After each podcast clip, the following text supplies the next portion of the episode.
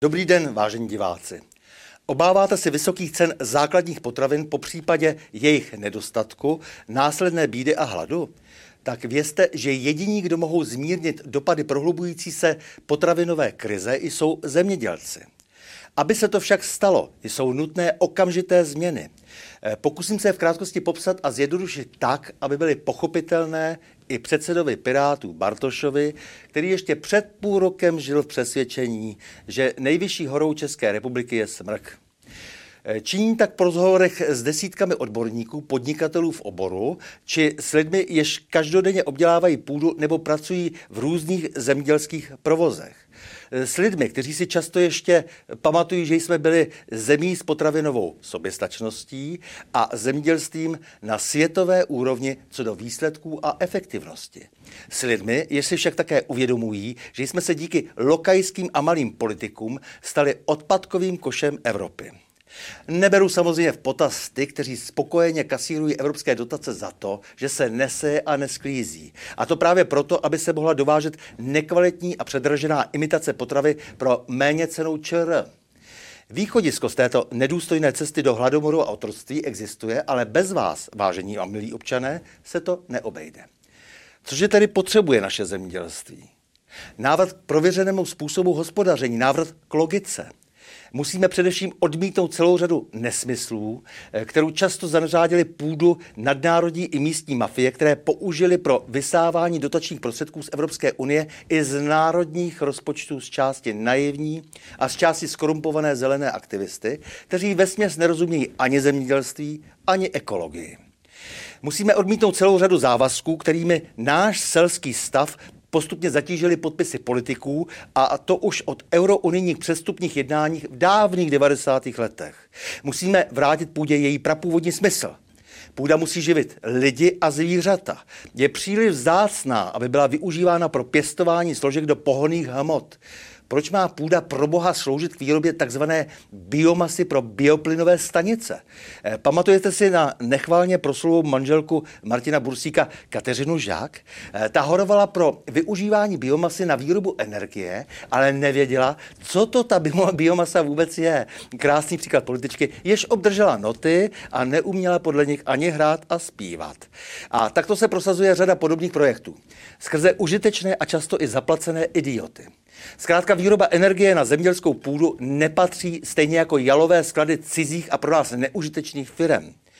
Co je však mnohem horší, je to, že soustavné vysávání půdy, do které se fedrují především umělá a stále se zdražující hnojiva, půdu zdegradovalo na držák na rostliny. Tady jsem si s dovolením půjčil výraz od přítele zemědělce. Půdě totiž především chybí organické a nejpřirozenější hnojivo, tedy hnůj hnůj hospodářských zvířat, jejichž chovy jsme museli zredukovat na základě našimi politiky podepsaných dokumentů.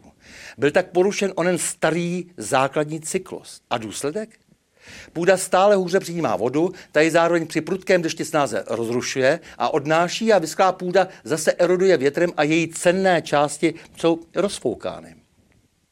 Na polích musíme pěstovat krmení pro hospodářská zvířata, nikoli palivo pro nádrže aut a bioplinky.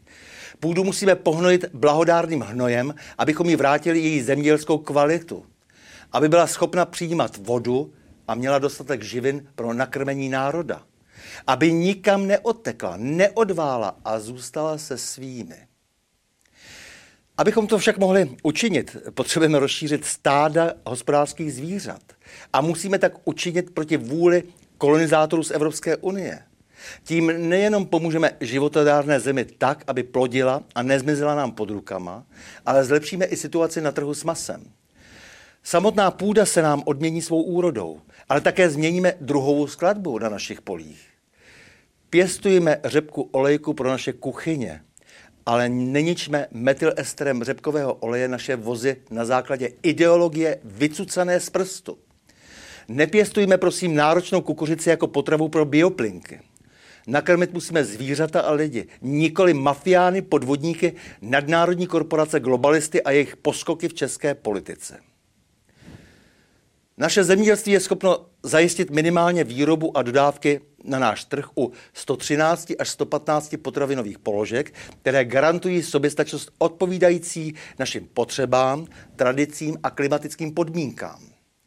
Obchodní řetězce, které jsou ve vlastnictví zahraničních firm, nabízejí více než 15 000 druhů potravin, ale chtějí mít monopol na vše, tedy i na těch agrární komorou vytipovaných 115 základních českých potravin.